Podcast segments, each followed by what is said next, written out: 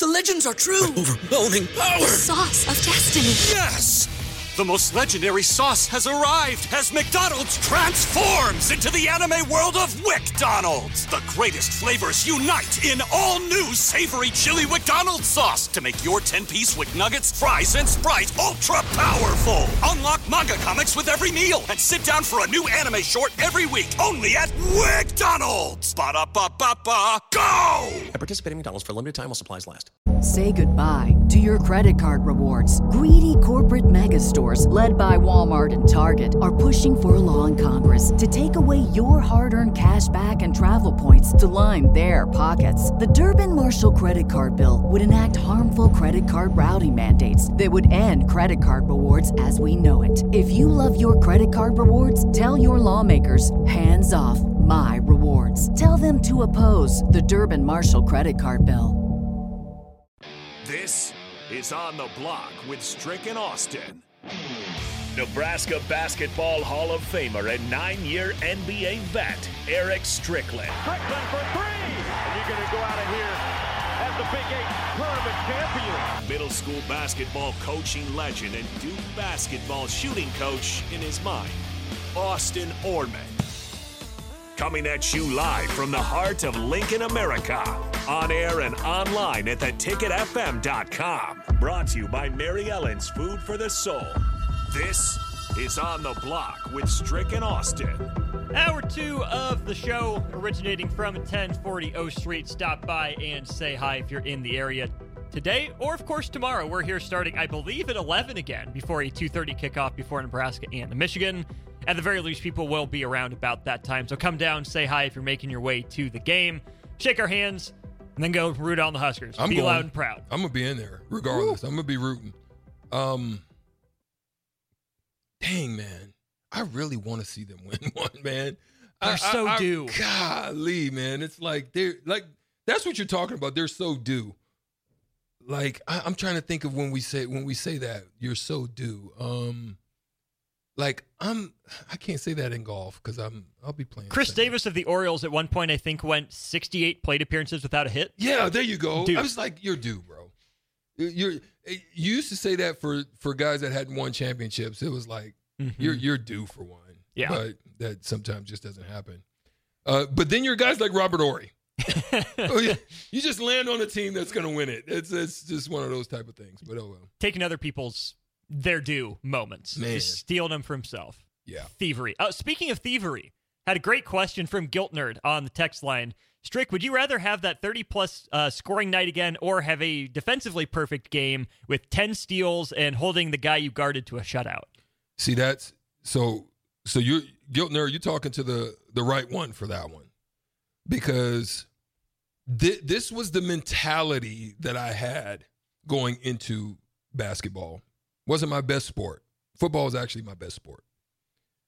My mentality was I can score, but everybody's doing it.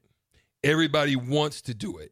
Everybody likes to do it. No one likes to do this. So that one, I would much rather have the defensive perfect game because that that is one thing that you can you you would never forget.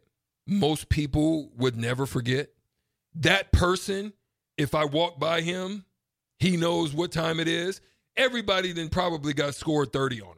It, it, it's just something that's going. Well, I don't think I have. But no, but I, I probably got got some work done on me too. But every because there's just nights where no matter what you do, you put a hand, you're there.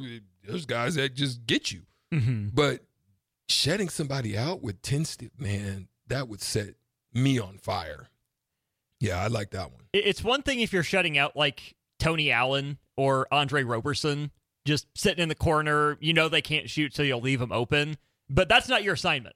Like you're talking about like the Starks of the world, the, the Gary Paytons of the world, those guys. So to be able to hold that over them every time you see them for the rest of your career, the rest of their career, to say, "Hey, remember that time you didn't get nothing on me? Remember that time I picked your pocket, and then the other time, and the other time, and the other time that night? Yeah, that was me. I'm here again." Mm-hmm. Yep. And there's there's many a moments like like anytime Kobe walked by the person that was guarding him the night he scored 81. I mean, yeah, that's something that you remember. But on the other side of it, ooh, dope. I like that. And see, I'm a buckets guy. I am. Like, you want the buckets. I, I, I want the buckets. Remember, I'm, I'm the shooting coach in my mind. In your so mind. I, I want to fill it up. the closest I ever got to that flow state, obviously, this isn't going to compare to yours, but again, speaks to the relative level of difference between you and me.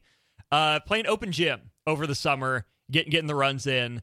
Uh, played to 21 by twos and threes. I hit six threes on my team's first six possessions. Uh, passed to a cutting teammate for a layup to make it like 20 to four or something like that. And then the dirtiest move I've ever pulled off in a basketball game. I'm in transition, wing three for the win. Uh, have a defender between me and a teammate in the corner. I ball fake like option pitch Ooh. style to the corner. And he shoots pull it. I pull it back. Rain. Cash. Ooh. So I scored 21 of my team's 23 points. Ooh. in about 10 minutes. That, that that sent you home feeling absolutely on air, like you were walking on a cloud. Send me to the next game. That was like the second game of the night. That's dope. Yeah, I, I love that, man. That's so sweet. Yeah, I'm a buckets guy. I'm also a Mary Ellen's guy. I know you're a Mary Ellen's guy too. I'll put those words in your mouth. Surely, surely, Mary Ellen's. Let's get it. Let's get it, man. It's um. I wish they would have had Mary Ellen's uh, the wings in here today, but listen, Watering Hole was absolutely phenomenal. But they will be here. They will be here. Mm-hmm. So I'm looking forward to that day. I'm not telling any of the early morning guys about Mary Ellen's coming in here that day, since they don't ever tell me about Heavenly Waffles. Maybe tell Jay though, because Jay will get mad Yeah, if we don't Jay. tell him. So tell. Jay's different. It's different levels. Uh 402-464-5685 if you have any uh, questions for Strick and I, any thoughts on Nebraska, Michigan, or the upcoming college football slate. Uh, we had a question here, Strick, from uh, Greg in Michigan. Uh, Greg, first of all, let us know: Are you a Nebraska fan or a Michigan fan? You say GBR, so I'm going to assume you're a Nebraska fan, unless you're just saying that to get our attention, and you're actually a closet Michigan fan. So come honest with us: Are you a Nebraska fan or a Michigan fan? Uh, but his questions are: Chances Nebraska's shutout streak ends against Michigan. For those who don't know, Nebraska football has not been shut out in a game since 1996. The game against Arizona State down there in Tempe. Um, coming off that 95 national championship, they go down there, they lose to Jake Plummer and company. That's the last time Nebraska football has failed to put a point on the board, which is number one, just a ridiculously incredible streak. So if you want to say Nebraska's due, like you were talking about to start the segment, you can say, yeah, they're due to be shut out again. But even last year's Nebraska offense got three on the board. Even against Yeah. those really good Ohio State teams in the mid 2010s, Nebraska put a pity touchdown on the board. Been far too many pity touchdowns and pity field goals at the end of games, but they still count. So I, I would say the odds are in Nebraska's favor to to get on the board at some point in some way. Yeah, I think so. I, I I think regardless, if they stay true to form, which is play good defense, get some stops, because what's going to happen is even if Michigan gets up on on Nebraska in this game, Austin, what what do most teams do in situations when they have a significant lead? Cruise control They start running the ball too and run the ball. right? Mhm. They run the ball. So running the ball, Nebraska's strength. They're going to get situations where field position field position may work in their favor. Mhm. There's a three point out there and there's a seven point out there. There's possible turnovers. There may be a fumble. But I think Nebraska's defense is staunch enough that a field posi- a field possession, a field position opportunity is going to present itself, and I think they'll take advantage of it. I just don't think they'll get shut out. I, I think ti- their defense yeah. is just just too good to not allow a field position opportunity to present itself for either a field goal or a touchdown. I just don't. I don't. I don't think that we're not dealing with that type of team. I'm with you on that. Again, Michigan's really good, really good across the board, but you know, people make them bleed their own blood. Nebraska's the best team Michigan has faced so far this year, which is kind of a wild thought to think about, but I don't think I'm off base in saying that. So Nebraska will do some things that will challenge Michigan, but then it comes down to, like you're saying, Strick, if you have that opportunity, do you take advantage? Do you kick that door down? Let's get into just a couple numbers. I want to see where you're at with this. Okay. For Nebraska to win the game, how many rushing yards or how many yards per carry does Nebraska need against Michigan? They need to be in the 4.5 to to 5 range, I think, per carry. Mm-hmm. Um, I think rushing, they need to have about 185 to 200 minimum. and I think they at least need to have 200 yards passing. That'd be a huge step up for them. I think if you're doing that, that means your play action's working. Mm-hmm. It should, or let me just say it should be working. right. If you if you've got if you're if you're averaging five yards a carry, your chains are shorter. mm-hmm. Your playbook opens up dramatically. Your play actions in effect, and then it's as DP said, read hats, run where more hats are If you're and get one, three, yeah, and, Mhm. and and and and get some yardage there, then you're going to have a chance to win this game. Because guess what? Clock's going to be running. Time of possession is going to be adding up in your favor, and then they're not getting their potent side of the offense active at the same manner. So that's why I think this game, if that happens, we we're going to be successful. I think this game will go under 305. with you. And Say goodbye to your credit card rewards. Greedy corporate mega stores, led by Walmart and Target, are pushing for a law in Congress to take away your hard earned cash back and travel points to line their pockets. The Durbin Marshall credit card bill would enact harmful credit card routing mandates that would end credit card rewards as we know it. If you love your credit card rewards, tell your lawmakers hands off my rewards. Tell them to oppose the Durbin Marshall credit card bill. and I think that you know we may be storming the the field if that happens. I think completion percentage needs to be above two thirds for Nebraska if they're not going to pass it very much. But to your point on the 200 passing yards, I don't care if you have three completions to add up to 200 yards because that's probably three house calls, right? Kind of Casey Thompson to Trey Palmer esque. And Nebraska hasn't hit a deep shot yet Right. this year. Talk about Right. being due. Like it's super obvious when they're doing it because Tommy Hill's in the game Right. hit a deep shot, score on it. That's huge. Like Michigan's a defense that can just kind of suck the life out of you if you're able to break for a big one, like Rutgers did on their third play last year. Yeah, it took a guy, you know, falling down and a missed tackle, but why not Nebraska? Why can't they do that? Um, if you if you hit Billy Kemp over the middle on a crosser and he makes guys miss all the way to the house, Yeah. cool. You take that because you're going to need some big play, some way to put points on the board. So I think 200 passing yards is a good number. I like where you fall too in the, the four and a half to five yards per carry range for the rushing game. That's what Michigan's going to want to stop first because Nebraska, again, even if the running game's been hit and miss, you're still well over 200 yards per game for Nebraska's offense on the ground, and that's big. On the flip side, for the Nebraska defense, Michigan right now is throwing for 238 yards a game, rushing for 168 yards a game. What does the Husker defense have to do for rush yards and pass yards to give the offense a chance in this one? I think their rush yards have to be under 150. And I think their pass yards needs to be under 250. I think you need to have one or two turnovers, meaning a fumble recovery, maybe an interception, a block punt, something to where you you you can change momentum and, or Mhm. get the crowd going. I, I think one and a half turnovers does it for me. And McCarthy will give him to you. Eh, He will he- be in he- he's- position, take advantage. There you go. So, um, I think if you hold them to under four yards per carry, that gets you in there, and no big plays. Mm-hmm. No big plays.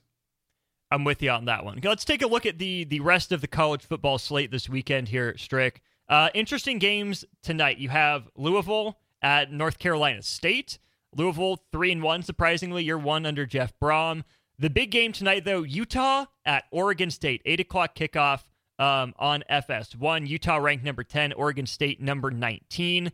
I like Utah, but I still don't think Cam Rising is playing, so that makes it really tough for me to pick the Utes on the road. Hmm. Is is you, you want me to make a a, If- if a- a guess on it? If you want to. I still I still like Utah. Okay.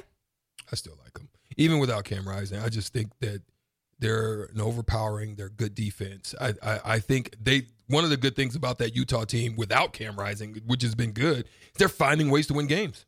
Mm-hmm. They're scrappy. And, Yeah. and they're and that I, I like that. I like that.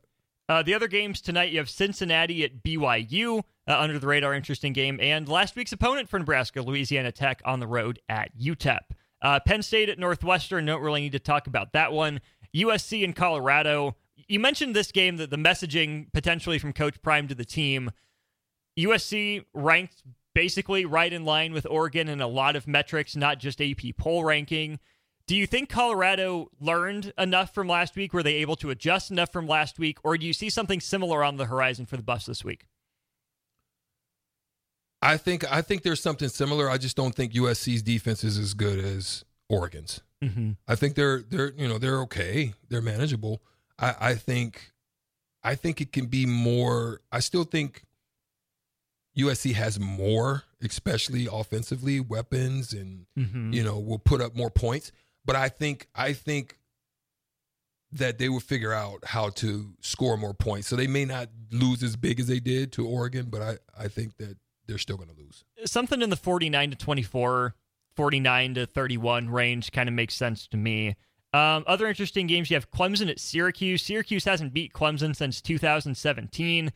And this goes to the messaging, the human element, right, Strick? Clemson played well enough to beat Florida State last week. Yeah. They give up the strip sack, Yes. return for the touchdown, and then Keon Coleman does Keon Coleman things. Dude's a stud. He mosses the DB. Clemson lost to a better team, but I don't think Clemson is as bad as we thought they were. Syracuse off to a surprising start so far this year, and this game is going on in the Carrier Dome. This is a big one for both teams. Yeah, um, that that's the thing. How are you going to rebound? Not only do you re- have to rebound, but you have to rebound and and also hit the road again. Mm-hmm. You know, you have to Kenny Rogers in on the road, again. Just can't wait to get on the road again. But anyway, that's what's got to happen. You you've got to still figure out a way to get hyped.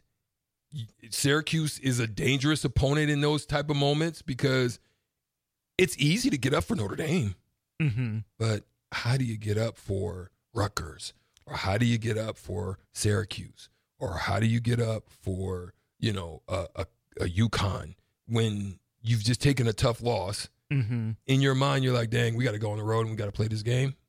That's the human part of it.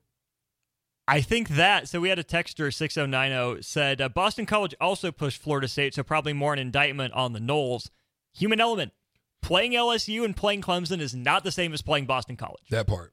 I'm telling It's you, It's just not. And, it's the worst thing, and it happens all the time. You, it, it's what we call in sports playing down your competition. Mm-hmm. Don't do that. Uh, this is good teams. Good teams put throttles on you. Mm-hmm. Teams trying to work to be good, or learning to be good, or changing in mentality. Those type of teams, they have to understand what that is. And and in football, it's like continue to pound them even though you're up 21, we're going up 31. Mhm. You know what I mean? We're still pancaking people. Like we're not just letting up off the throttle. It's easy to just kind of take this off or to not run this route or don't know. We're doing the same things that we did to get us here, and that's the difference. Uh, other games at 2.30, you have that uh, Georgia-Auburn game. Kansas at Texas. Two years ago, the Jayhawks went into Darrell K. Royal Memorial Stadium, uh, walked it off on Texas on that two-point conversion, and I think it was double overtime it was. Kansas, Texas, 24 versus 3 in Austin. I want to pick Kansas. I want to go with the Jayhawks just because of what happened last time, or not that long ago. I just don't think Texas overlooks them this time, Strick. I think Texas is more focused than they've been in a long time. I, I would have to agree. I think tech, Texas, you know, after losing um, the way that they did last year, then the injuries that they had with with with players. I mean, obviously they had Bijan, but still, Mhm. you know, Quinn Ewers was out at a period of time. So I look at it from a standpoint of those guys really doing what they need to do, and they're chasing championship dreams, Mm-hmm. and they know what they've got to do. So yeah, I, I see this probably a little bit differently for this Texas game. LSU and Ole Miss, number 13 versus number Ooh, good 20. game. Spicy. LSU loses to Florida State. Right. They've been fine. Mississippi, Lane Kiffin runs his mouth at the presser, says they figured some things out on defense. Yeah, not so much. Bama beats Ole Miss. Again, pivotal game for both teams in that SEC West. Yeah, Um, not much to talk about. I think it's going to be a spicy game. Both teams trying to get back on, you know, just really get turned around from early losses that they didn't, you know, maybe expect or want. And, and Ole Miss definitely after getting, you know, uh, beat up Mm-hmm. last week when they thought they had a chance to get that one. Uh, other games to round this out: uh, Pitt, Virginia Tech. We'll keep monitoring for sickos reasons. West Virginia, TCU has my eye. Alabama at Mississippi State, trying to win that state uh, two weeks in a row. Washington at Arizona. Let's see the fireworks for Pac-12 after dark. Nevada at number 25, Fresno. Uh, but the game at night that's that's not going on um, on ABC, but instead on the SEC Network Strick, South Carolina versus Tennessee. Last year, this is um, you know when uh, oh what's his name Hooker Oh, Hendon Hooker. yeah, Yeah. Hendon Hooker uh, wasn't wasn't there, was hurt. Spencer Rattler had his re coming out party. South Carolina rolls up 60 on Tennessee in a blowout win. That was at South Carolina. This year, they're playing this game at Rocky Top in Knoxville. I'm I'm impressed with South Carolina under Shane Beamer, but I think Tennessee's got revenge on the mind, and I would be watching out for this one to get ugly. I, I would too. I would too because there's nothing. Uh, there's no great motivator than what you can pull up the film. You can put up some of the talking points, some of the after the game talking points, some of the celebrations. You can you can pull up a lot of stuff to get motivated for a game like that, and I think that's what's probably going to happen with this one. A good look at the college football weekend slate. Let's turn our attention to the NFL. A handful of uh, storylines I want to get to, some interesting games that we didn't touch on in the happy hour crossover. We'll do that. Keep looking at a busy college football and NFL weekend for you next year during On the Block.